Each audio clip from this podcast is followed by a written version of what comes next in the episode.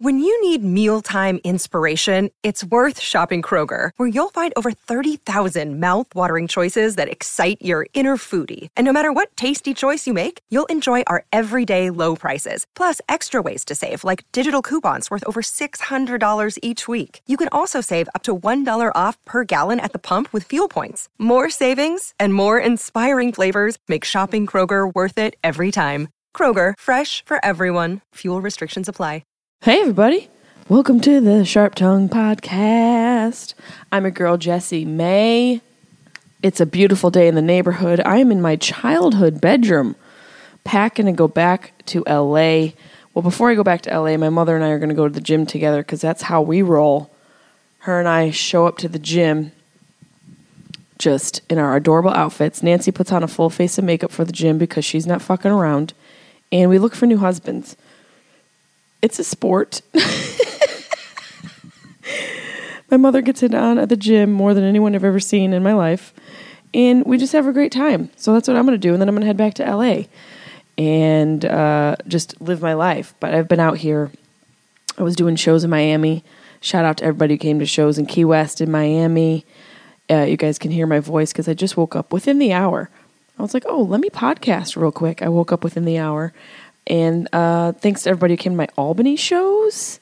We had a great time in Albany. The new club that opened across the across the uh, hallway from Albany, the Funny Bone. They were it's a music club, and the the guitarist from the Doors was playing the night I was trying to tell jokes. So basically, my joke my jokes were interrupted by the Doors gu- guitarist. So there's that living my living my truth. I haven't had coffee yet. I don't know if you can tell. but uh, yeah, we had a great weekend with Marty Caproni, my my brother from another mother, and uh, Mackenzie, who was there hosting with us. So we had a fun time. We went kayaking. We natured so hard. We went to the Hudson River, which I would not recommend let, letting your skin touch. I have to be honest. Uh, that river water got in my mouth on accident, and now I smell like river rot. Just, just consistent river rot. we went kayaking so hard. I think my favorite part of the kayaking was when Marty swam up. Well, not swam up, boated up, rowed up. He rowed up to a couple of these guys who were fishing, and they had a rather large fish in their hand. And Marty goes, "Did you get that here?" And the guy said, No, I brought it from home. Did you get that from here? Where do you think he got it, Marty? Come on. Where the fuck do you think he got it? You know, he, he, he's he's on the river. You think the fish just was in the in the bushes? oh, I got high in a kayak this weekend. It was wonderful. It was it was really delightful. Just to be in nature for a little bit, man, you need that. You forget how much you need that. We're constantly inundated with, you know, technological devices and data and coding and algorithms that just to get back to trees is is pleasant. Uh, speaking of trees, I'm gonna get high and go to the gym, and I cannot fucking wait.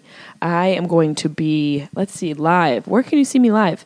Well, June 21st, the longest day summer solstice, I'm going to be hosting on Confetti on Facebook Live, Facebook Live's version of HQ Trivia. So if you want a chance to win some money, watch me on Confetti on Facebook Live June 21st. And August 8th, 9th, and 10th, I believe, I'm going to be at the Omaha Funny Bone. Come check that out. I've added a bunch of college dates. I'm going to be doing a little mini college tour in Pennsylvania in September. Um, the end of July, 17th to the 26th, I will be at the Montreal Comedy Festival, JFL. I'll be doing the entire festival. So if you're ever if you've ever been there, it's a lot of fun and if you're ever looking to travel to a beautiful city that's not too far from the United States, Montreal is just a beautiful beautiful city. I'm going to be at the Albright College in Reading, Pennsylvania, September 10th. I'm going to be in Scranton University, September 12th. Um, I'm putting something from uh, I think I'm going to be doing Pleasantville, New York in September. A bunch of other dates. KC Improv, September 19th. University of Kansas, September 20th. A bunch of dates, a bunch of t- opportunities to see me. JessieMay.com for tickets. Come see your girl live. And you guys should know a portion of ticket sales go towards the Alzheimer's Association. And don't forget to check out the Alzheimer's Association longest day ever for June 21st, where you can yourself do a little bit of charity and fundraising for the Alzheimer's Association. I read this really interesting article about Pfizer that my friend Christopher McClure sent to me and um, about a rheumatoid arthritis drug, Enbrel, Enbrel, I think, that they discovered could help reverse and even prevent Alzheimer's disease. But Pfizer decided to not do the trials because they wouldn't make money because the drug is ending its 20 year patent, and that's when generic drugs can come up and they don't make as much money off of their initial drug. So, hey, there's some uplifting news for you guys.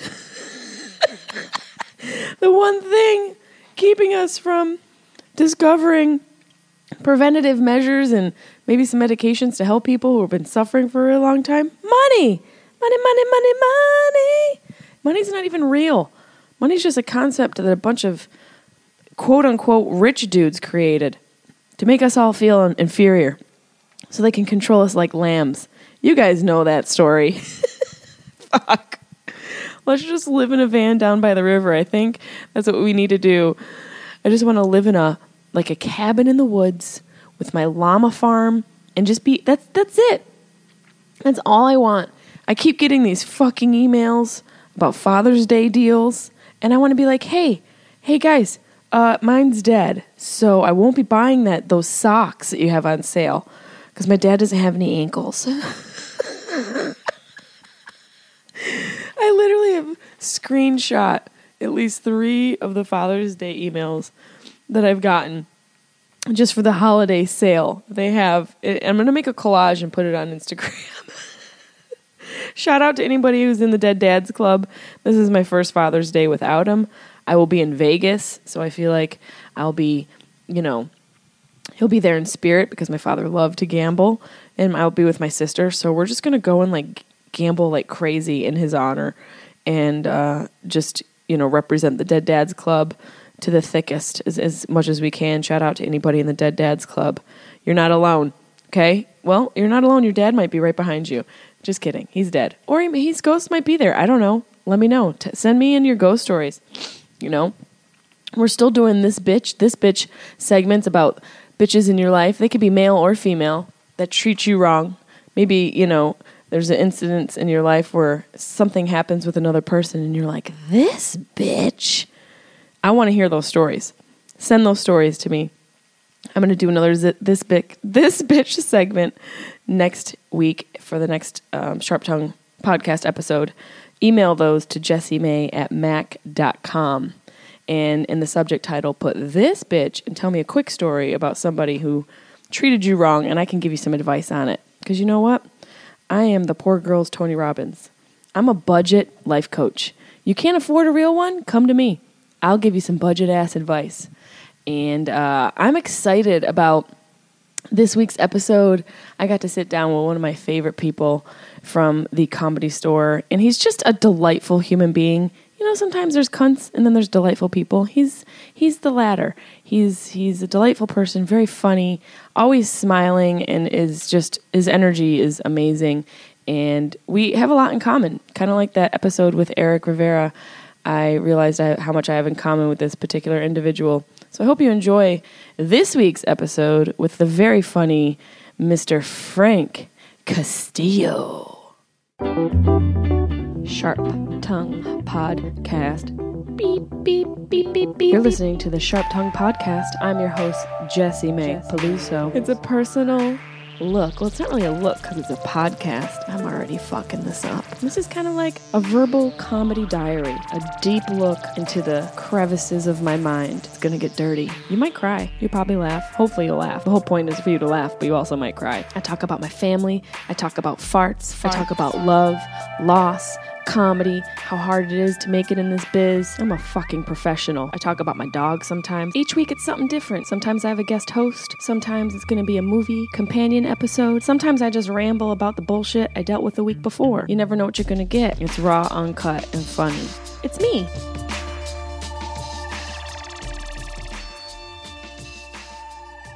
What's up, everybody? We're back in action on the Sharp Tongue Podcast.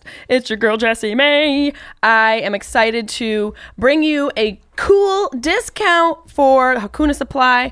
You guys know I've got my stash boxes, my stash jars, rolling trays, grinders for all of your herb needs. Or you could put your jewelry in it. Or the jars you can store cotton balls in. Hey, you don't have to be a pot smoker to contribute to the Jessimae Fund. But by purchasing something from Hakuna Supply, you're also giving back because we've aligned ourselves with a couple different charities. HakunaSupply.com forward slash Jessimae. And if you use code Jessimae CBD, you get 15% off your entire purchase. They also have really delicious CBD infused coffee.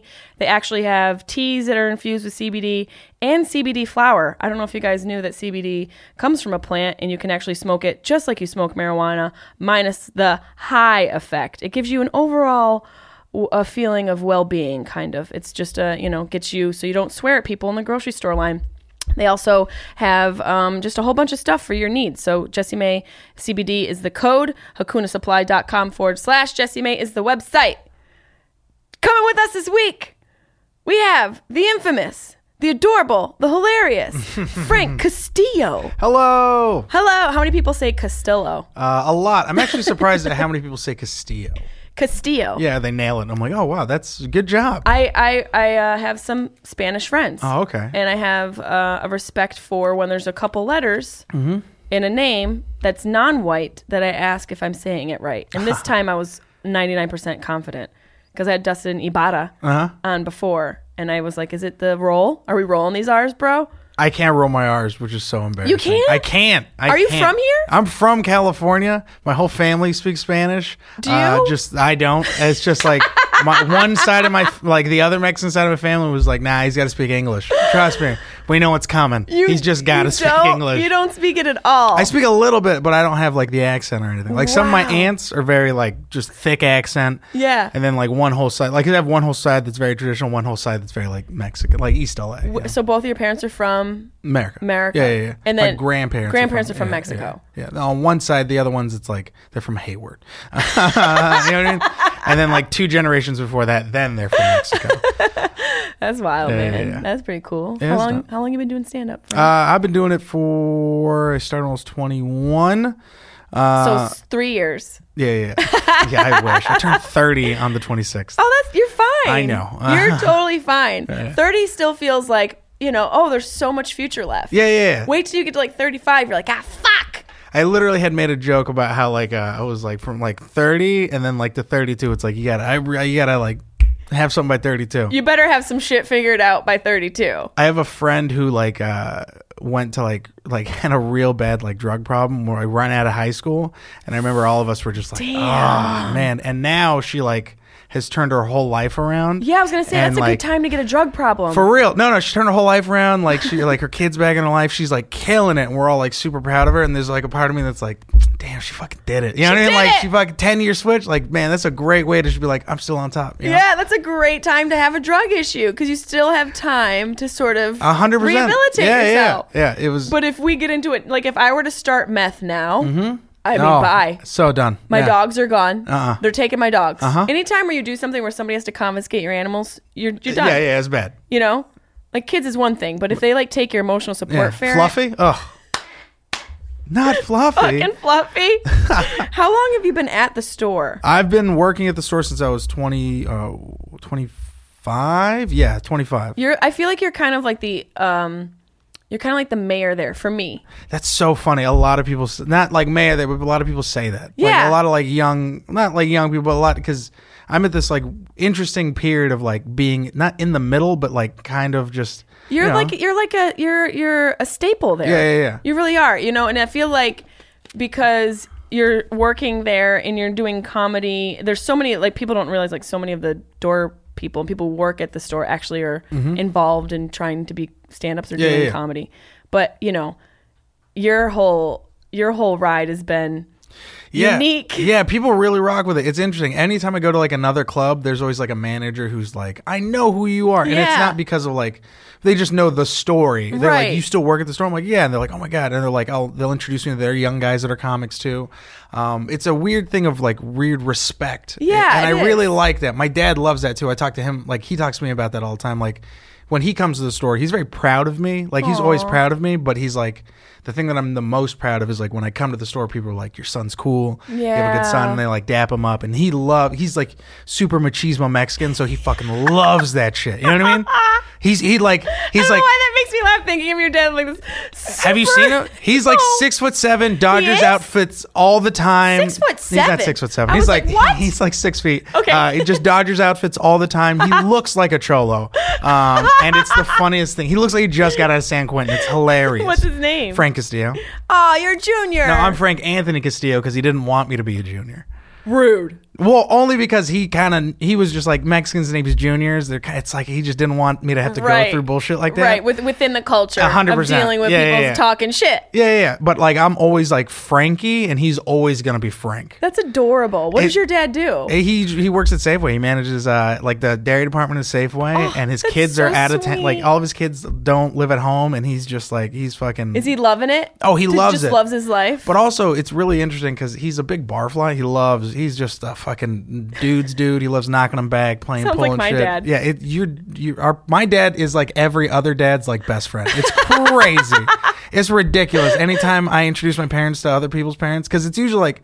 You meet people's parents and they're like very well to do. They have like you yes, know, ties they're and proper. They've Yeah, become yeah. they've become adults. Exactly. Like my dad comes in, he's very much still like like you're like, yo, does this dude like an RA at a college? Like what the fuck's going on? Like it's so funny. Frank.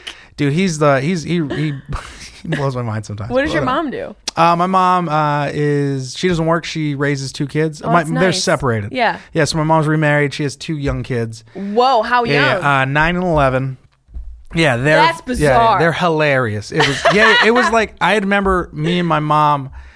We didn't get into it, but we talk shit to each other all the time because she's a huge shit talker. That's nice. So like when uh, I was 18 when she had my first sister, so my first so sibling. Strange. So I was just remember looking at her and I was just like, you know, I was like, bro, it's me that's supposed to get a girl pregnant, not you. You know what I mean? You're like, you- you're not the one supposed to having kids at 18 right and now. you know? also, like, it's been 18 years Yeah, since I'm a like- baby has traveled through your womb. I'm like, yo, you were almost out. yeah, what you're happened? almost out of the game. Your body was like, okay, your body literally is like sweeping up the the the room, you know, just Mm-hmm. cleaning up the locker room, hanging up the jersey, and then it's like, well, guess we're putting this jersey I'm, back I'm on. coming back in. We're Yeah, coming yeah. back in. And my siblings are my favorite. They're so funny. I have three of them total: uh, Melina, Ace, and um, Maceo. Are they all like half siblings? Yeah, but you Yeah. know Mexicans. You know, Yeah, it's the same- it's all the same. It's all the same thing. Uh, Yeah. But they're uh, hilarious. They're they, they call me all the time. Like my little brother wants to be a comedian. Oh, and he- boy. dude, Oh no. bro, it's like we don't my- need any more. Dude, Tell my- them we're good. Tell them we're stocked. Dude, my mom like she tells me she's like I can't handle this kid sometimes. She Because he's such like, a shit talker. and he just is just ridiculous all the time like they were chilling and uh apparently like they were like on a walk and like my mom was like walking with him and he was walking behind her and she was like oh my god a bug and then she was just like all right whatever and they just kept walking and he goes mom butterflies don't taste like butter and my mom was like what and he goes yeah i ate like two butterflies and like so my mom's like rushing him upstairs and like worried sick like calling the doctor and stuff and then my little brother just starts laughing he's like i didn't i didn't eat anything That's kind of creepy. yeah, That's yeah, yeah. creepy. He's the creepy. worst, but it's so funny. He's just like, dude. Well, he gets it from her. Yeah, he really does. Like, um, there was like a time where, like, uh, I remember my little sister and my brother were sitting there. And my little brother was like, "What should we get mom for Christmas?" And my sister was like, "A fucking minute." and my mom was like, That is so funny. because she also cusses so much in front of the kids, Oh, and she's like, "This my kid said God. fuck the other day." I'm like, "You realize They pick up you say everything. fuck all the time." We had, I remember my nephew when he was like, Isaiah was like three, and it was Christmas time, and we're all sitting, we're all having like, um, you know, those white Russians. Yeah, yeah, yeah. Real like classic holiday drink. And, and my mom, uh, Isaiah's on my mom's lap, and Krista, his mom, is next to her. And we're just showing how smart he is. We're like, what does a cow say? And he's like, moo. We're like, what does a cat say? And he says meow. And what does a pig say? And he said oink oink. And I was like, what does mommy say? And he said bad words. Like, man, little kids, they know. Dude, they do. They know what's up. There's so there's there, I mean I, I I want kids eventually, but it's like I you know I love doing this stand up stuff. That it's like I know it's never gonna, it's not gonna happen for a while. My fiance Yeah, also doesn't want to have kids for a while pause either. that. Yeah, yeah, yeah. Wait like another decade. Yeah, My dad straight up told me he was like I'm ready to be a Wait a decade, like, dudes. not- You guys are good, and you, you can, Oh, You can be a dad in your seventies. Oh, it's I, weird. I'll adopt. You know. Adopt whatever, but you could be like an old ass dad. Old moms are just look like witches. Mm-hmm. Yeah, yeah. You know what I mean? It's not like They got a cauldron. Well, yeah, women, we don't have the same pass that you guys get. it's like, what is, what is that lady doing? It's selfish. And then you see a dude who has a kid. Good for him. He's still knocking it out. Yeah, yeah. I- still stuffing the sausage. I want to be an old dad because then it's like I want to be able to be dead by the time I got to pay for college. genius logic. Perfect. Good luck, kid. Good luck trying to put yourself through school. How old are know. your? Uh, are, do you hang out with your parents? Do you smoke I do. My, my dad's dead, but I still Oh, hang out with him. We talk. We talk. yeah, yeah. Uh, my mom and I, we definitely hang out. She's. I'm actually flying her out to LA Oh, in a couple dope. weeks to That's hang dope. out with me. That's great. She'll rearrange all my fucking cupboards. She'll clean out my closet. My She'll, mom does the same thing. Right? They can't. Not, but I love it. My Oh, yeah, absolutely. me- did I bring it? Oh man, I might have not brought it. My mom sent me a Easter basket Oh my god. with like 17 pairs of socks, candy, um, towels, and I love it. Oh, yeah, absolutely. I love that. I Yeah, love yeah. those like little Yeah, because you know, yeah, yeah, they're great. Those are the touches that keep you from becoming a stripper. A hundred percent. you know what I mean? Yeah, yeah, yeah. Because my parents are separated too. How old were you when your parents separated? My parents were well. This is the thing. They both. I was like really young when they separated, but they were still in the same town and they were still very in, involved in each other's lives. So like, um, it was like I got to see what it was like for like a single dad and like a single mom, but I would still be very much like a part. And it wasn't until I was like 18 that I met like my friend who also came from like a broken home, Oh, but like his parents got along. So like I remember being at his house, sitting in his living room with his stepmom and his dad, and his mom walks in with a thing of laundry, and then she goes into the like garage to do laundry, and then they were, I was like, oh shit, they're gonna fight, and he was like, no, they all get along, and I was like, I just remember getting so mad, like I was like, wait, wait, wait, there should be a fight here. you could do, you could just get along, yeah, you can break up and everything's and better. like, uh, fine, and I just Yeah. remember being back to my mom, I was like, you know, they fucking get along. It was hysterical. right down the street. They fucking they just walking Right in. down the street. They're getting along. What the hell's wrong with oh, you dude, it guys? was hysterical. What do you think? Like, do you have that point where you think you were like looking back, you became a comedian, or you knew you wanted to be a comedian? Um, I think it was it was a long time coming because it was like my dad is. I'm probably like the fifth funniest person in my family. like my dad's hysterical, my mom's really really funny, and they, I think just them together, it's just ridiculous. But also, I think a lot of it is just coming from a big family. Yeah. So it's like when you come from a big big family, like because I have so many fucking Mexicans in my family, but. It used to be like my grandparents' house is where we'd all hang out. So it was like six different families because I come from like Generation wise. no, no, no. Like just my like- my uh, dad's family has literally like nine siblings. Wow, Yeah, that yeah, was yeah. my dad's family too. Yeah, it was literally like the Mexican Brady Bunch. Like my grandmother met my grandfather, and they each had kids. So when they came, yeah, it was fuck, it was ridiculous. That's fun, though. It was great. So there was a lot of cousins, and it was almost like you had to be you had to be funny to you had get roast, I would you- imagine. Oh yeah, everyone was so fucking mean. It was ridiculous. You I- probably do you think like you just have a natural knack for for roasting because of that? Absolutely. Um, mostly because my mom would always like we would just talk shit to each other. Like me and my mom talk shit, my dad talk shit. Like we would all just like tease each other, and it was like you couldn't have like a soft skin in my family. You know what Yeah. I mean? Because everyone was like,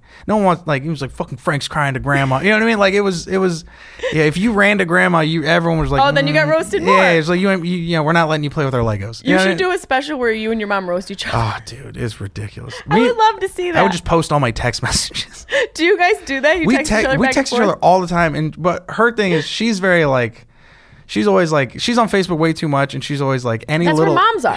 any little thing about like immigration or anything she's like they're fucking coming to get us it's starting it's happening right now Wait, look and i'm an like American a hundred i'm like yo this not i was like mom that doesn't really she's like well but it's gonna happen and i'm just like yo it's just anytime i like try to talk to her like con, like con, They're like coming to get us. Dude, anytime I try to like correct her or anything, she's just like, "You just don't know our history, man." And I'm just like, It's the funniest stuff. I remember like I was making fun of her and I was like, "Mom, I know our history." She's like, "Yeah." I was like, "But I'll, she was like, yeah, but your best." I her uh, the person that moved across the street from us, we're convinced is like does drugs because they're always just kind of weird. So I always crack jokes that like her best friend's a meth head. She just could just be an old alcoholic. I don't know. She just seems always She weird. could just be a regular day She drinker. could just be a regular day drinker. Just a day Uh, drinker. she- but she's always just weird. I I remember I said that to my mom. She was like, "Hey, I'm not friends with a meth head. All right, she's just great to talk to." and it, dude, I just started dying. Dude, she's hilarious. My mom and I, now that I think of it, we kind of do. We not so much bust, bust each other's balls, but we definitely talk back to one Oh, another. Oh, absolutely. Yeah. You know, she she has that like she's like sardonic and has a little bit of that like sarcastic, Yeah, yeah. very like it hits you like it's a ripple effect. Oh, yeah. Like she'll say something and you won't realize what she meant until you're out of the house. You're like, did that bitch just? Did she just call me a slut on the DL? Did I just get hate crimed by my mom in the kitchen? What My- just happened? My mom's go-to is like, man, if I was you living in Los Angeles having free time, I'd be playing basketball every day. I'd be going to the gym. I'd be like hiking. You know what I mean? Like, mom, those are all exercises. Are you trying to tell me that I'm fat? Do you want me to lose weight? Is that what you're saying? And she's like, nah, nah, but like, you should go see what's happening at the You rec should, you center. should go just you know break a sweat. Yeah. You should just be out in life just breaking a sweat. She's hilarious. That's all you should be doing. Were you um when you did the roast battle show? Was that the first TV experience you Yeah, had? yeah, first TV I experience mean, ever. That's kind of a Yeah, you know, it was like a that's a debutante. Yeah, yeah, it was like a for someone. one time. Someone compared it to they're like you did like the Super Bowl. Yeah, for your first time on TV to do that type of show with that kind of audience, and you know, under the umbrella of Jeff Ross and, and like the pressure and all that. No pressure. Everybody was there too, so it was like it was ridiculous. Man. Yeah. like It's like John boot camp, it is. Yeah, it really was. It was like John Hamm was there, Chappelle, like John Hamm? everybody. I got to talk to him afterwards. I had a dream about John Hamm. He's amazing. I'm just saying. Is he it- really nice? Oh my god, the sweetest guy in the world. He, No! he- I was in the back. I had like the trophy, and like everyone was there, all my friends, and I was just like, I was you know just on the high, and the guy comes up and he was just like Frank, and I'm like, yeah, and I turned, and it was John Hamm, and I was like, I'm John. I'm like, I know who you are. I was like, you're John Hamm, and he's Was like, he yeah. as tall as you? No, he was so tall, so tall, so tall, so sweet, genuine. Just shook my hand. He was like, "You did a really good job, man. That was so fun." I was like, "Thank you so much." He was he's like really good friends with Todd Barry. He is? Yeah. How does he smell? It's amazing. Yeah. he smells so. Good. He looks good. like he'd smell good. He was just like, you know, I see a lot of improv, but he's like, but that was really good, man. You know, he's like really, really fun. I was like, So I need to do John improv Hamm. now. Thank you, I don't John know. Hamm. I don't know if I can if I love John Hamm enough. my to, to other do friend improv. is my other friend is a huge John Hamm fan. He couldn't even stand in the same room. A as him. guy? Yeah, he was like, I just want to see his penis, and I'm like, that's Hey, hysterical. listen, the bulge is a sitch. I've heard. Have you seen the photos? I've seen the photos, but also like it's like uh, Hollywood's like most well-known secret that John Hamm is packing. He's got a ham. He's got a he's got a ham That, her. you yeah, know what I mean? got. he does have a hammer down Yeah, there. yeah, I mean, and that's crazy. not why I am into it. Oh, of course not. Have you seen Mad Men? It's great. It's a, he's a great actor. Great actor. And he seems very funny. Sweet guy. Yeah, very sweet. Sweet. He came up and Sweet guy, congratulated what you. mean? He was he was raised with manners. Uh huh. Definitely a move of a guy who's got over eight inches. you know what I mean? If you want to know if a guy is well endowed, how respectful is he? in A hundred public? percent. You're just You like just have to judge how he treats you that in dude public. fucks. And also, you, he put it in your hand. oh yeah, absolutely. He was like, my name's John Hamm. And it's like, oh, this is It- great. it's still unrolling. That's he was just like hilarious. this, and it was just unrolling. I all brought the my way mom. down. My mom was there uh, for that whole taping, Ah. and that was hysterical. Did she meet John Hamm too? She got to meet John Hamm. She got to meet Son everybody. of a the bitch. funniest thing, who was she? She got to meet pretty much everybody, and then like I remember she met Anthony Jeselnik, and she was like, "Oh my god, you're gorgeous." She called Anthony Jeselnik gorgeous. And, and I was just sitting there like, "Oh my god, that's hysterical." And then he was, I think he was just like, "I know," and it was just so funny. yeah, he, he. I think Anthony just takes compliments. Oh, he's Just, the best. you know, he was he's oh like, sweet "Yep, I guy, sweet guy. He Anthony, he's a really cool dude too. Um, and then she got to meet Snoop Dogg, Oh, I love Snoop. amazing guy. Snoop is so he's so like when you hug him, you can touch your elbows Mm-hmm. because he's so he's so thin. Mm-hmm.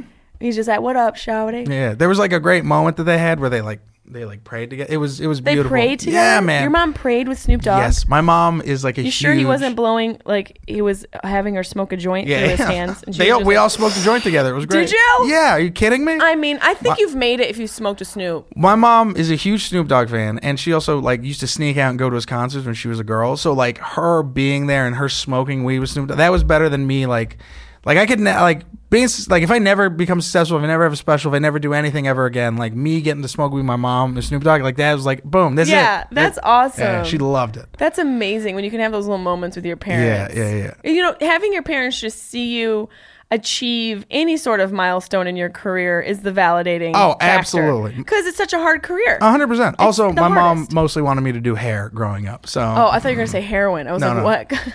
my my brain finished the rest of that. It's like your mom wanted to see you do heroin. She's like, what you should be doing heroin right now. That's crazy. You need to go hiking and do heroin. She's like trying to just keep you balanced. Exercise, heroin. Her at a party with a bunch of like industry people was the funniest thing I've ever seen. Well, because like we get up there and I'm like, hey mom, just like I need you to, yeah, Just, not. you know- I need you to not. not even not, just be, you know, just like be, you know, you can have fun, you know, just I just need you, you know, just be cool, Be cool, Just- yeah, chill. just, just chill, just, Just chill. chill. She was like, no problem. And then I didn't see her for like an hour and a half. And throughout the party, I'm like saying hi to people, and they're coming up to me, and there was like, "I just met your mom. She's so sweet." I'm like, "Oh my god, where'd you meet her?" They're like, "We met her in the bathroom," and everyone's story was about how sweet my mom was and how they met in the bathroom. And I'm like, "Is my mom doing cocaine in the Yes, bathroom?" yes. Your mom has a side hustle in the bathroom at the roast battle, and I'm I support it wholeheartedly. Hysterical. I really support it She's wholeheartedly. like, "I got you booked throughout May." Did you do like after that show aired and you taped it? Like what what changed for you? Uh, a lot of things, mostly how people treated me. Uh, like how? Like what was it before and how was it after? Um, before Willie Hunter said it perfectly. He was like Frank was uh, Frank was uh, the only do- Frank was the most famous door guy to become famous, not famous, but become known while being a door guy. yeah. So it was very like you know, and so being a door guy, people treat you a certain way. You know what I mean? Yeah, They're just like tell people like what what the door guy so like when you're a door guy, store. you know, you're working minimum wage, you're taking out trashes, you're fucking clean up, throw up, you know, uh, you're hoping that you get a spot. Uh, you usually get development spots, you're in the system and stuff. And sometimes if you're cool with the producers, they'll toss you up. Yep. And most of the time, I'll just ask a producer. I'll just go up and be like, "Hey, is there any way you just have an extra spot? Can I open up the show? Can we start a little early?" Some people are really cool. Some people are just like kind of like not Right. Like there's assholes because they're like, "Oh, whatever. I'm not going to put you up. You're you're not." You're just a door You're guy. just a door guy. You're not an important person. You know what I mean? And then like winning changed a lot of things. And then also when when people see you prove yourself, people start to rock with you. So like Rogan hit me up, like Jeselnik take me Yeah. out for dates. A lot of people took me out on the road, so people started taking me seriously, which is great. Yes, because it takes a long time to get to that point. So at the store, it kind of changed where like producers were more willing to toss me spots, or they were a lot nicer to me, or some nothing changed. Where I was like, Yeah. all right, whatever, it's fine. Yeah, I'm not. can, there's some there's some beauty in people just being consistent assholes. hundred percent. We were like, all right, cool, whatever.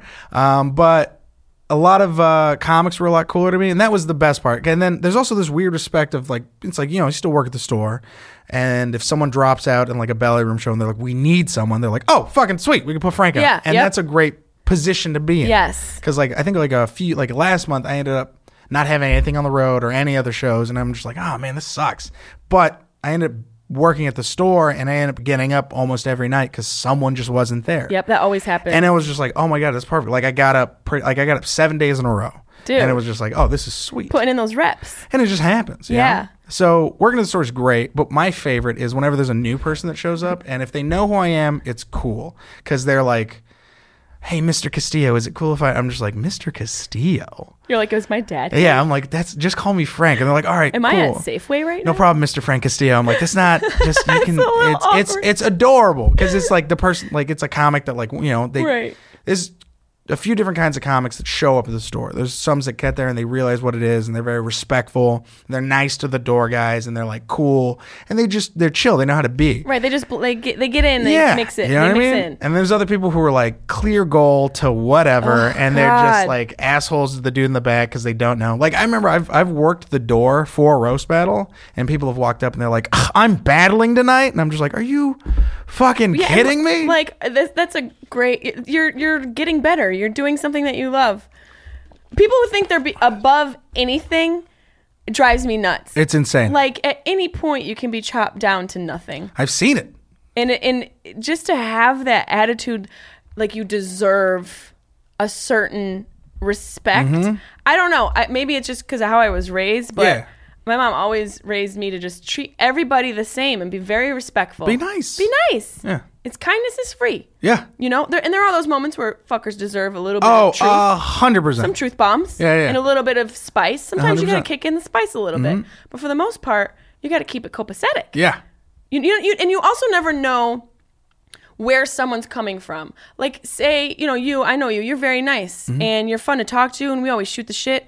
Maybe I come up to you and you're having a bad day, which hasn't happened, but I'm Yeah. just saying for argument's sake, I'm not going to change how I'm reacting to you. Like, I'm going to keep myself cool and try and, like, help you through your moment because you might Yeah, be yeah. going through some shit. A hundred percent. You Everything know, changes. I just, yeah. I, I, I think people lose that perspective Mm-hmm. and they think they're entitled to shit. oh, it's crazy, man. An entitlement isn't reserved for people. It's not reserved for any race or any class. People can have this entitlement. you can feel it. Yeah, yeah. You can feel it through any sort of, you know, background. Mm-hmm. Especially, there's a special type of entitlement with new comics. Oh my god. Whoa, isn't there? It's just like, oh, you. No one's checked you, and that's crazy. Yeah, and it's coming soon. Oh man. And you haven't bombed yet. Oh man. You know, comedians like they're so new, they don't realize that they're the harshest bomb years are just right around the yeah, corner. man. Where it's this it's not delusion. It's this. Um, It is. awareness. It's an awareness. Yes. It's an awareness where it's like they're just like, oh, that didn't go well. I wonder why. And then there gets to a point where you're like, that didn't go well, and I know why. Yes.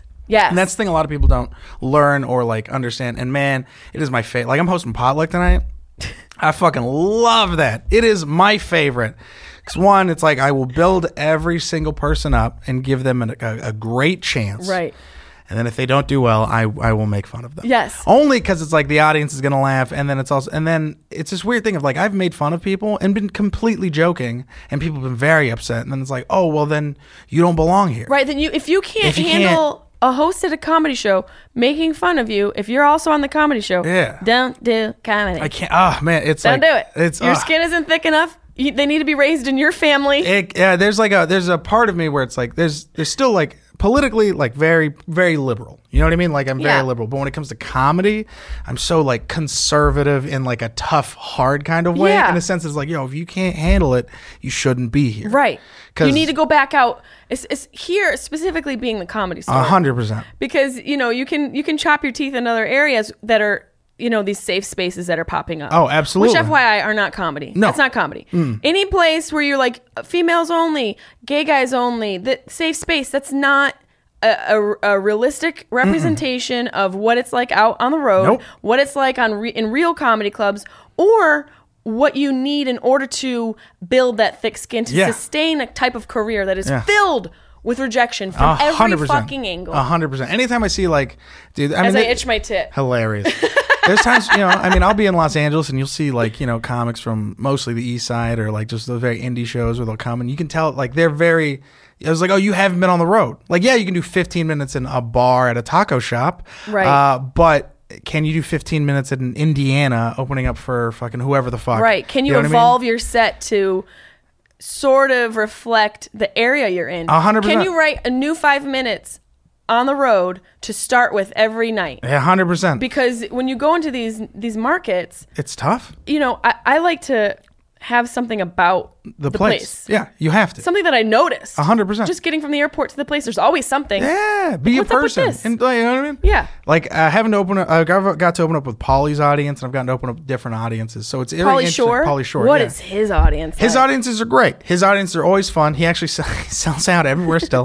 Does Uh, he? yeah, That's Uh, amazing. so it's like uh, the his audiences are like people that know the store and they come out and they're very like comedy savvy, or like people that know him from the movies and that just love him and they just want to see him. Yeah. So that's where it gets kind of tough because Does like, he? So is he stuck? Is he still doing like? He's always peop- gonna- Is he doing the crowd pleasing stuff? Uh, he's always going to do Pauly stuff. You know what I mean? But then there's also like audiences that are just like comedy audiences that love him and stuff. They all love him. Yeah. So it's very interesting to see like co- like audiences that just want to see him. So then like I go up and I'm like, oh, you guys give a fuck less about me. it's but like I mean, opening for a music musician. yeah, Which like never uh, works for comedy. You're Oh, like, yeah. get off the fucking stage. We want Skinner. And you're like, okay. I love shit like that. I love not easy spots. Well, that's you know, I think that's when you one of the evolutions of a comedian that I think is that that right there where you start to love the more laborious and tedious shows that you Oh, do. absolutely. You know, the ones where they're more challenging and you know, uh, just figuring out the verbiage alone. 100%. Like switching one word from one set to the other and being like, oh, that works better. Yeah. Or, you know, getting your ass handed to you and you're like, mm, this is why. Mm-hmm. Because when you, you know, I'm always like, I don't know what went wrong. And then I listen back and I'm like, I sounded dead. Yeah. You know, you, you, you can, You, you figure, can figure it out. Yeah. It's just, do you want to figure it out? And do you want to put in the, the work? Yes, it always boils down to the work. That's what I always. does. That's what I always preach to like page and the any any new comic that I meet or like anyone that's complaining about something because I get in the same thing. I complain and I complain and I think it's like, oh, it's because I know I'm not writing. Yeah. because I know I'm not trying to make the steps forward to do anything. Right. When you're frustrated, when you're having like these arguments with yourself, it's because, oh, I'm not doing the thing I need to do. Yeah. The real problem is in the work. Hundred percent. Yeah, uh, Gary Gulman has this really great thing he's doing Yep, the online. threads on are Twitter, amazing. Yeah. Where he's doing like the tips. Every time I always read his stuff, the thing that like there's certain things that I read and I'm like, oh damn, that's it's a hundred percent about me. Right. Like that rings so true to me. Like he had done this one about how he was like, you can never be seen too late. You can always be seen too early. What is that? What does he mean by that? Like, like, And in like showcases. oh, I see. Yeah, yeah. I like see. I didn't get JFL like the past two years, and I just remember being like, I was like, ah, but I was like, no, I'm gonna be better next year. And then like, I you know I work at the store, so I go to like the showcases and I hear like What goes wrong. what goes on, or Yep. like I see my friends that are like crushing it, and then they get to go up and then like they tell me about like the other comics because there's also like it's very interesting to see like someone was telling me. Someone was telling me that uh, what did you just think of? I was like, I shouldn't say this one. I'm like, "Ah, I'm No, say it. We, I, I was talking crap last week. so for go ahead. uh, they were on a showcase, and you know the comic is a beast. He's a beast. He's a really great comic, and he's one of my favorites to watch right now. He's just moved to Los Angeles, and um, when you know you're a beast, like when you've gotten better somewhere else, and you've come here, and Yeah. you just know you got it, and you're just ready, and you're prepared, nothing phases you. Like a Right. showcase, you're just ready. I get uh, someone had said someone had to follow him, and was like, uh, "Man, I, I didn't want to follow him just because you know they're just he's just he's really tough. He's hard to follow." And it's Yeah. like, yo, if you're worried about following someone You're on a showcase, you shouldn't be You're in the showcase. You're not ready. I mean, that's another big milestone in comedy where I remember like years ago, I was at the Gotham Comedy Club and the lineup, I was, you know, I, no one knew who I was. Mm-hmm. There's still people who don't know who I am. My mom's like, who are you? Um, there are, there was Lisa Lampanelli, um, there, uh, Gaffigan, Todd Barry, Attell. Mm. I had to follow all those beasts at the check spot. Oh, oh, it's the worst. The check spot is when they're dropping checks and Doing they're doing math. math. and they're you literally you hear them going 23 24 carry the 5 uh and you're just like uh in in that moment I said to myself when I knew I was going up in the check spot just don't bomb cuz I think sometimes comedians w- our goals are a little bit beyond what our Oh, talent hundred level percent, is a hundred percent. and that's where having the the realistic approach to like what are my what's my skill level Yes. and what can I really accomplish Yeah, here yeah. What, what, what, what am I gonna like? It's like kind of like reading the room when you go in. You're like, all right, what, what is realistically the goal, and Right. then what is like, because like if you set your goal too high, and you see it on so many comics, like they come into a situation, they're like, oh, it's got to be here, and they go up and they get that first joke or second joke, and it doesn't meet their expectation. You can see them calculating. You can see them start to go, but, but my, but the room isn't bad. no the audience is still great. The audience is still there and down, but it's like what they're what they've perceived and like how they're thinking and their thought process. They've already fucked themselves. Right, and so then they just keep. They're just in a deep vat of fuckery. Yeah, yeah. They're battling themselves at that they point. Are it's- yeah, battling. it's like, oh That's shit. usually what it is. Oh, 100%. I mean, especially at the place like the store, you can't be afraid to follow anybody. That can't even be a thought in your mind because it's going to be a Rogan. Oh, 100%. It's going to be a Callen be or Diaz. Whitney or Diaz. Or like you're going to have to go up after these people, and you have to just yeah. Go. You have to. You just gotta go. Yeah. You know? And that's definitely something like after years and years, you just sort of you either think about it or you don't. When you stop thinking about it, you're like, oh, okay. Yeah. That's one less one less stress in this whole process. Yeah. But it's also kind of dope to like go up after Rogan or Burr. You like, feel it. I've had to follow Burr twice at the store. One was on Potluck, one was at some other show, like a, an independently produced show. And then he also had to follow me at a show. And there's nothing worse than someone following you that is amazing. Cause then, cause like I just remember being up there and I was like, all right, that wasn't that bad. And then like I get off stage and then like Bill Burr's walking past me. And I'm like, oh, he watched all of that. No, it wasn't good. Yeah. It's a oh god. I did that once where I had a set and I ate a dick. I think it might have been at the store. I just had a really rough set someplace and I was so unhappy and I was thinking, like, listening and trying to figure out what I did wrong. And I made some changes. And the next night I was at the West Side Theater. And um, I really, like, you know, it was a great set. Yeah, like all the changes I made worked. And I got off stage and, like, Adam Sandler was there. And, um, uh Kevin I think it was Kevin Nealon maybe was there and just like walking past them and then being like funny it was really funny you're just like You're like yeah, yeah, yeah. because it could have been the night before I can't pay my rent, but yeah. No, I'm just kidding. and you're just like could have been the night before where you weren't really Yeah. you know it's Yeah. just it you you never know what what sort of outcome is going to happen so you always got to have some sort of you got to be over prepared Yeah, yeah, yeah. You never know what's gonna. I'm, I'm. I remember the worst bomb I ever had was uh, it was right after roast battles at the Improv. I got to host a Death Squad show, and it was the Death Squad show that Seinfeld was popping in on. It was like the first time we come which back to such the a Improv. weird combination Yeah, it was the first. He was a secret guest. He was just popping in, and like everyone knew, so it sold out. Like everyone was there, like Lady Gaga, like her fucking What? manager. Yeah, everybody was there. When was right? this? This was like year and a half ago. Lady Gaga Yeah, that's wild her because I think she was I think at the time she was like dating Seinfeld's manager or something like that. I just knew she like she had known they were they were like hanging out and stuff. And I just remember like it was supposed to be me, someone, then Seinfeld, right? And then it ended up being like, oh, he's got to go next. So you just got to do your eight minute set and then just bring him up. And then I just remember being like, oh, god damn it! Like I should bring him up. Like I should do Yeah, like five let- minutes let and just bring him up. Like you know what I mean? him like, right because it's like like and then like he's standing there on the side so everyone can see him right see him waiting to go up and then i'm like hosting and yo i fucking ate a dick the whole host set whole host set. Nothing landed? nothing landed like I, no nothing landed and it wasn't like it wasn't funny it was just like we're just waiting for Seinfeld. You know what I mean? It was so you could feel it. Like I just like I could just get. I was so hot, and it was just sweating. I think I visibly sweaty Oh, I, I, it, I like it, I was visibly, it, dude. It was visibly bad, right? And um, bring him up. He goes up, and he has like a you know it's fucking Seinfeld. Does he he has do a the great set. tight 45 that he normally does? He was. It was right before he was doing the special. He was like you know running a few things. Yeah. So like every, you know, and I remember just getting off stage and feeling so shitty. Ugh. And then Adam Egget. Uh, the talent coordinator of the comedy store, the guy who also hired me, comes up to me and puts his arm around my shoulder like a goddamn big brother, and he goes, "You know what?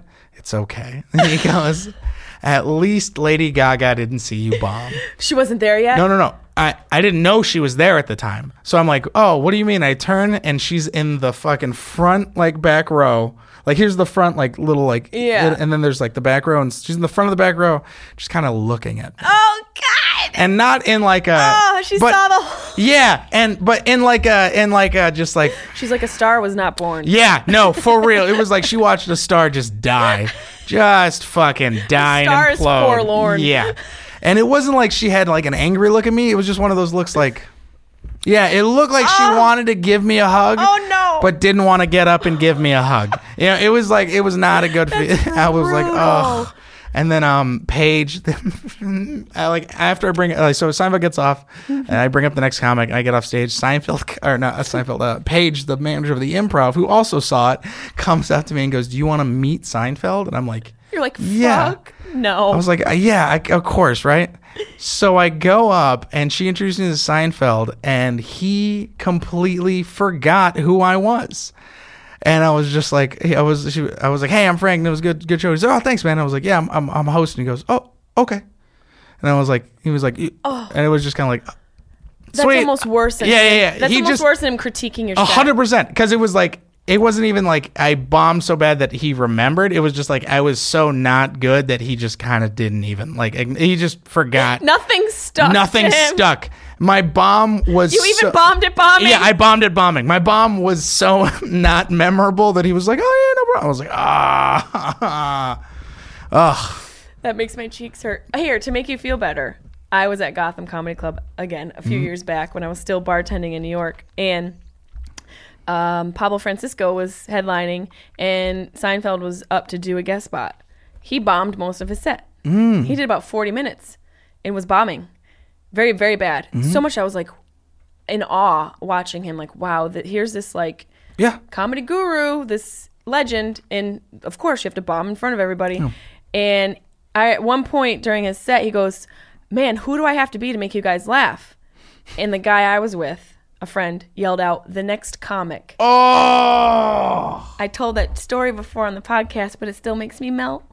Oh. And I punched him, and I slid down in the seat. Oh yeah, you're I like slid down you're like I have to leave right now. I was like, "You fuck!" I was like, "Good point, but don't ever say Yeah, that just like, shit. "You piece of You don't say that to to Seinfeld." I oh, I got a I got a great Louis story. Uh, so Louis used to I mean He he, used to come to jerk off in no, front of you? I would. Uh, no, he used to come to the store all the time, right? And I would always work his the green room and stuff. So like we'd like he kind of he knew me because I'd work his green room and I'd you know do all that shit, and um, I'd always be the one that like work his show. So like we'd like have a few interactions, right? But I never wanted to be like, hey, what fucking yo, whoa, whoa. So roast battle season one happens, right? he's there for the taping and just for laughs. So he knows Tony, he knows like Olivia Grace, he knows all these people, right? And um, Todd Barry is in season two and he's best friends with Todd. So it's like, yo, he's gonna be there. And like that was my favorite comic. Like I love I had all of his albums. Like that was my Barry? dude. No, no, uh Louis. Like Okay, Louis was yeah, one of my yeah, favorite Louis comics up. Obviously before Jerking Yeah, off. yeah, yeah. And I had no- yeah. that's so neither here nor yeah, there. yeah. So um so it's like he shows up at the store. It's after the taping, all that jazz. It's like a few months, I think, and we're all just chilling there. And he pops in, right? Oh no, it's not a few months after. It's like I think like a year or two after. And like he pops in, right? And I always wanted to talk to him about it, but I never Right. wanted to just come up to him and be like, "Hey man, you know, roast battle," you know, because that's such a fucking lame ass thing to do. It's I so mean, lame. It's, it's, but it's something you achieved. Of hundred percent, but it's, yeah, yeah, but I don't want to like show it to like my No, fuck, yeah. know. So like I'm I'm waiting for the opportunity, and uh, he walks out right, and he sees Tony Hinchcliffe and a few other people that did in the roast battle, and he was just like, "Hey, you did roast battle. You were really funny. I loved your season." Uh, right, and he's kind of talking. The people are like talking about roast battle, and I'm right there. I'm like, "Oh, yo, man!" I was like, "Oh, that's." I was like, "Yeah." I was like, "I actually won season two. and he was just like, "Oh, thanks, man." Thanks. he thought I said I loved your season two, like as in like Oh, season two of Louis or some whatever the fuck. So, So awkward. a hundred percent, but he didn't.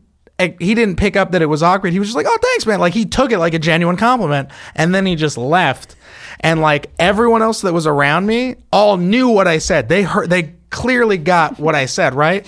But none of them wanted to correct them. and I just watched all my friends just witness me just have an uncomfortable moment, and then just take a step back Oh fuck. and just like sit in it. And I'm like, these motherfuckers, dude. It Fuckers. was so funny. No one stepped up. No one stepped. Fucking It was comedians. hysterical.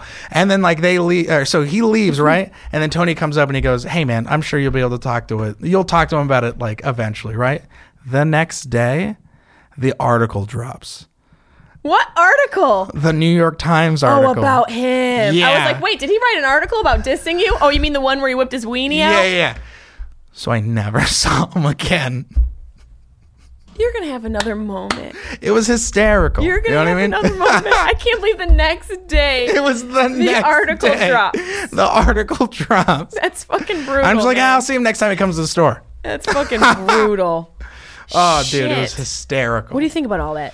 I mean, everyone's drug it through the mud. Oh, that, um, he's, he's your he's your top, right? He's your apex. When it comes yeah, to I mean, he's my homie. I mean, I mean we're, we're best friends. But Uh, like, no. if he's somebody, you know, did you, you must have felt a certain type of way about Oh, it. it was very like I. What all happened? I remember just looking at my fiance and like she just looked at me and she's like shakes her head and she. I was like, I know exactly how like Bill Cosby fans feel.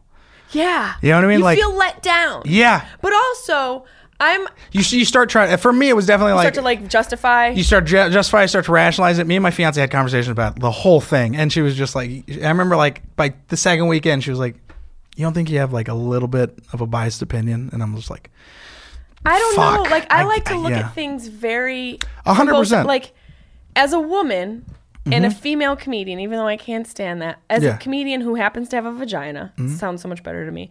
I know that there are certain situations, just as a female, that Mm-hmm. I can't put myself in. a hundred percent. you know, it's that sort of like learning as you go through life. Hey, if I put my hand on the fire, it's gonna burn me. If I go down this dark alley, there could be a crazy crackhead hundred percent. who might put something in my butt that I don't want. A there. hundred percent. You just sort of have these. Do you have a lot of like- brothers? No, Do you have any like older cousins or anything? no. Oh, okay. I was raped when I was younger, so just you know, armed me with this sort of I've been ready. I've been raped. I, I got it. I'm good. I got got. All right. Anyways, that was terrible. So I just I have this no. like Yeah, yeah. you know this sort of like card catalog of 100%. moments that I should avoid. Yeah, yeah. So I do realize that maybe circumstance has provided me with that sort of skill level. Mm-hmm. Hundred percent. But also, you don't necessarily have to be a scientist to know To see signs and stuff. to see A hundred signs. percent. Like I get there's powers in numbers, so that the two girls went together. Yeah, my my But- my mom was also like my mom had a lot of brothers, so she also is very much that mindset. And me, Like you just don't go in certain places. me and my fiance talk about it all the time, where it's like people with brothers or older siblings, You they tend kinda to have have they that, have yeah. that, or like an uncle because they have that, they drill Right. that into you. there is sort of a naiveness that exists. Some people in just don't have that, and I get that, but it was like also like I feel like it It's was tough. a combination of a really bad moment for him and a terrible, um, a, a terrible like lack of common sense on their part.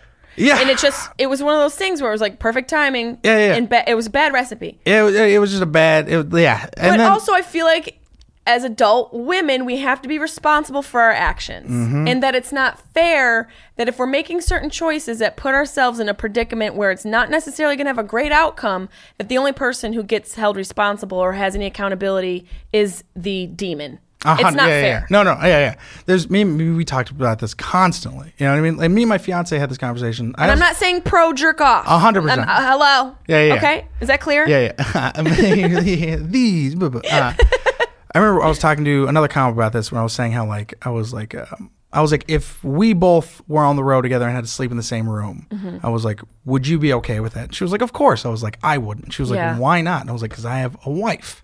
I was like, it just looks weird, Right, it- you know what I mean? So it's like even on the other side of it, it's like, yeah, I can't, I would never, you know what I mean? Like even to smoke weed and stuff, just because of the, the way things look. It's the it's it's the you know it's it's the principle. It's the principle of the Mm-hmm. Yeah, whole yeah. thing. So it just I have I don't know I, I guess some people might say I'm like anti Me Too. I'm not. I'm No. just saying I feel like a lot of these bitches are hopping on this hashtag bandwagon to get eyes and visibility when they haven't earned it. Me and my my Bitch, really get I I was raped. like I'm not hopping on the Me Too shit. me and my my fiance's friend's a huge uh, advocate. And we talk about this all the time. Like when the Me Too movement happened with like Hollywood, she's like a heart. She's a lesbian. She's fucking LGBTQ. Hundred percent works. Like she's got all the badges and stuff. Right. We get into, we get I into want, I want a rape badge. me and her get into like me and her get into like disagreements all the time over like comedy and stuff. But uh, like all the other issues, we're pretty much like pretty the same on. But her whole thing was she was talking about like the whole Hollywood and all the women wearing the black dresses, and she was just kind of like that shit doesn't impress me. She was like, Yeah. She goes, what about the chicks in fucking everyday life at the Best Buy? She was like, oh, those bitches wearing fifty thousand dollar dresses. They're wearing very Vera Wang. helping anybody. No. She was like, in Hollywood, it's the worst. She was like, most of those people know shit, and I was just like, that's crazy. most of those people eh, a lot of those people were quiet during moments when they could have Been not been loud Yeah, yeah. and and it wasn't a la mode to be loud then. But Mm-hmm. now because there's a hashtag it's cool. And you know you get an article written about you and then you can hawk your book everywhere. Yeah. and i ain't gonna say who it is but we all know. It's yeah, it's uh it's definitely like I feel like the, the the the voices that should be represented aren't being, and there's definitely a lot of you know there's certain kinds of people that definitely like hop on that shit and then just like boom, let's make some money. yeah let's make some money with this isn't me too cute on a shirt buy Mm. one key thinks My favorite was like two weeks after looking at the looking at a, a comic uh, on Facebook, and she was just like, uh, "I have a show at the Laugh Factory," blah blah, and at the bottom was like hashtag Me Too, and I'm just like, "How are you? you like What? that's not what that's not how you promote that's a how comedy show that's also not how you use that hashtag. That's crazy." But you just you know That's not where that hashtag goes. It's really not. You don't put that there. You we, people know where not to put their dick and where not to put their hashtag. Uh-huh. that's hysterical. Usually, it's probably like Yeah. maybe the same place. Yeah, yeah. You know, it's just that that's not how it goes. Mm-hmm. What um, what is one of the worst bombs you saw at the comedy store? at the comedy store? yeah. I want the dirt. Or heckles, like a wild heckle, because I feel like places Well, like the I mean, store, were- there's not a lot because people respect. Yeah, yeah, we've had like fights happen at the store. Like I was there. Uh, one like the biggest fight happened in the room that I was working. Um, it was actually really hysterical. We were sitting there, and it was a bringer show. Can't remember whose it was. It was I think it was. It was definitely the last one. Um, and they had booked like a magician from like YouTube that was Oh, on it. Jesus. So literally, five people showed up to this show, and it's the beginning of the show. We're one comic in, and like the front row is four dudes all wearing matching outfits, all strange. white. And just uh, what the outfits, not that. Well, they were white, but but the white and white. white and white, and the jeans were all ripped. They just look like douchebags, and uh, they start like shouting, and it's a room full of five people. So I'm like, "Hey man, you kind of gotta keep it quiet." And he's like, "Fucking whatever." And I'm like, "All right, cool." And I just tell security, I'm like, "These guys are all fucking drunk." So they shout again. Security comes up to him, and he's like, "Hey man." You kind of gotta, you know, just kind of keep it, you know, just don't, Just keep it Yeah, just don't be a dick. Just- and the just guy like turns and gives him the finger, and security's just like, all right, you're gonna just get the other security guards. We're gonna have to kick these guys out. So he like comes up, he's gotta get out, and he's like, no man, fuck you, and he like pulls the table out. I was like, come on guys, you gotta get out. You know, you guys are being disrespectful. so, was there a comedian on stage? yeah, he was like, you know, five guys in the room. yeah, he's like, ten minutes in the show, he's like, gotta get out. So security guard moves the table, and the guy's sitting, and he lunges at the security guard, like takes him down, puts him against against the wall. And all of us that that's when all of us rush and like the other three guys jump and they all start fighting. So we're all starting to like take him down and push him outside. The fight spills into the back parking lot, right? on Rogan's car. No, not on Rogan's car, right? On Rogan's security is uh, security guards are fucking bored out of their minds here most of the time, and they're all really good at their job, Yeah. right? And the comedy club, not a lot of shit pops off, but No, when it not does, like that. no, but when it does, it does.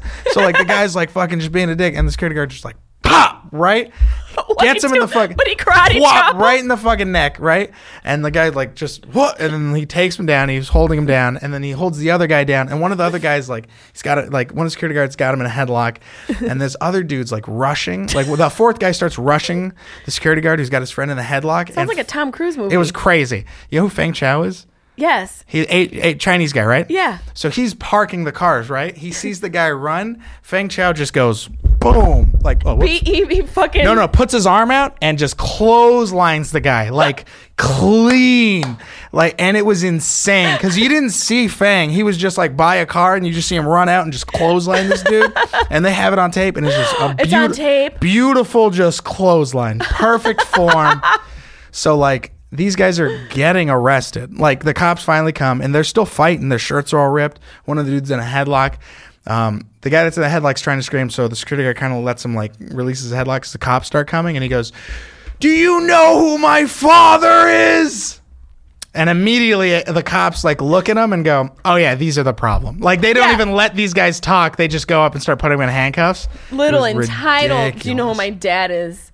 An idiot for not pulling out. So the comic who's the improv the the magician comes down. He goes, "Hey man, I'm not going to be banned, am I?" And he goes, "Why?" And he goes, "Those guys were here to see me." Yeah, I was gonna say. My question was gonna be, who brought the douchebag? yeah, the, he was. He was like, I just posted on YouTube. He was like, I, I'm just a magician that was. He goes, he's like, they just showed up to see me, and I'm like, comedy and magic and hysterical. YouTube. Those things need to be by themselves. magicians are assholes, They need to be by themselves. Damn it! dude. It was ridiculous. I never seen anything fun at the store. Have you seen the ghosts? Um, have you had ghost experiences? I felt weird, but I don't know if that's just me being like, oh, High. this feels weird and stoned, or if it was like I remember being at the store and like lights will flash in your eyes and you'll like seize things and you'll like rationalize or whatever. But I've never felt like, oh, that's a ghost. Justin Martindale swears that he got like fisted by one or something. there was like a ghost in there that was. I don't, I don't know if it was fisting or maybe just throwing shade. I don't know what was happening, but there was A gay ghost. a gay ghost. Um, Simone's got a great story about a ghost. I know. I, you remember Cody Morley? No. He's a comic that used to hang out for a little bit. He, so you know how the store in the OR it goes late. It goes like Yes. two, three. Yep. You know, well, sometimes we just want to get the fuck out of there. yeah, of course. And sometimes people pass out in the back booths to the point where they're lying on the booth and you can't see them under the table. You know what I mean? Because the tables are kind of. So the, Cody passes out in the OR, right? He wakes up at 3.30, 4 in the morning, right? was and the place shut down? place was shut down. He's locked in the store. So when you're locked in the store, the only way you can get out is like through a window on the second floor. And all the do- like they lock all the main rooms and the doors and stuff.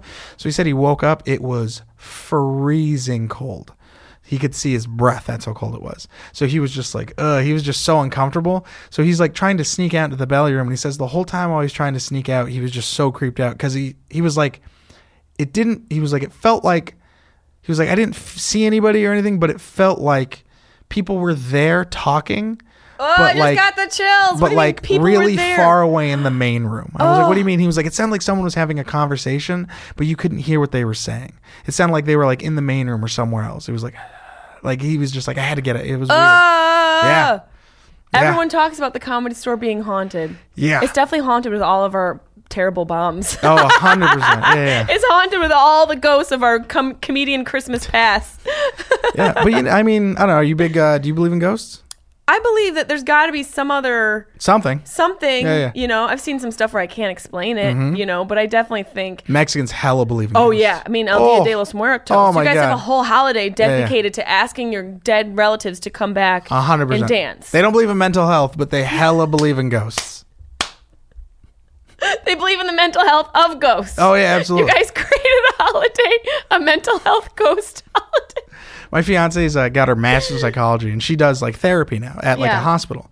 And um, like my mom and her will talk, and my mom will just say wild shit, and my fiance will just be like, "Uh, I don't know, I don't know what to do. Like, what, what do I say to her?" Like, she was asking her about her job, and she was like, "Yeah, you know, there's you know people like she works with like you know people that are like having mental breakdowns and Yes. stuff." And like, so she was like, my mom was like, "That's fascinating. So, what do you do? Like, do you guys have like a priest on call?" My mom was like, "For what?" She goes, "Well, how do you know it's not like a possession?" And my fiance Good had, point. That's a good point. I mean, right? There could be an insidious moment. Yeah, yeah. We don't know. Uh, a hundred percent. And then uh, my they used to think they were possessed. Mental back in the day, yeah. mental illness. Those were possessions. yeah, my fiance was just like, I don't know. Like she was like, ah, I don't know how I Uh, can answer that. Like, ah, they I could don't- be possessed. Yeah, maybe. Uh, she was like, they don't have one. Uh, we should look into it. It was just ridiculous. How do you so deal funny. with the possessions? Oh my god! And then she was like, uh, she, my mom goes, "When do you think we'll be doing uh like therapy on like artificial intelligence?" Your mom. Yeah. Did your mom smoke weed? Yeah, I was gonna say it sounds like your mom smokes weed. yeah. I want to chill with your mom and your Yeah, dad. she's uh yeah, I, I- my dream is for them to eventually move close to me so I could just do a podcast with them every you have to. I swear you need to do like a roast with your mom. Yeah, I I the, I had a podcast for a little bit, and I the first two episodes was one with my mom and then one with my dad, and Yeah. it was it was hilarious because me and my dad we like hung out, we did podcast, and then we went to the store and like he came back, and we were both fucking shit faced, And then podcast Oh again. yeah, it was hilarious. he was like, "I fucking love you." He was crying and shit. It was adorable.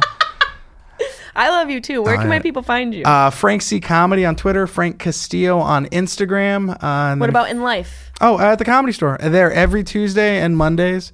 Um, but yeah, I'm usually just always at the comedy store. If not, I'm on ro- on the road. You, on, you have any road dates coming up? Uh, yes, I'm gonna be going out with Mo Amer in June and July.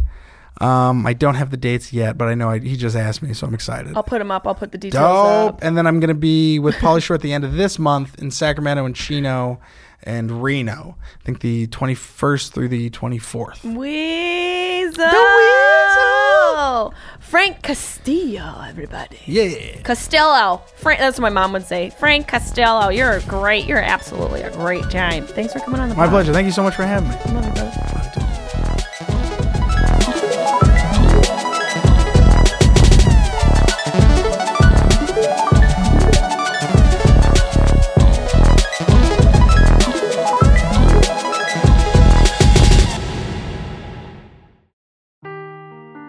Seeking the truth never gets old. Introducing June's Journey, the free to play mobile game that will immerse you in a thrilling murder mystery.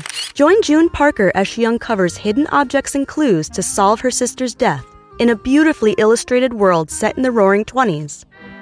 With new chapters added every week, the excitement never ends. Download June's Journey now on your Android or iOS device or play on PC through Facebook Games.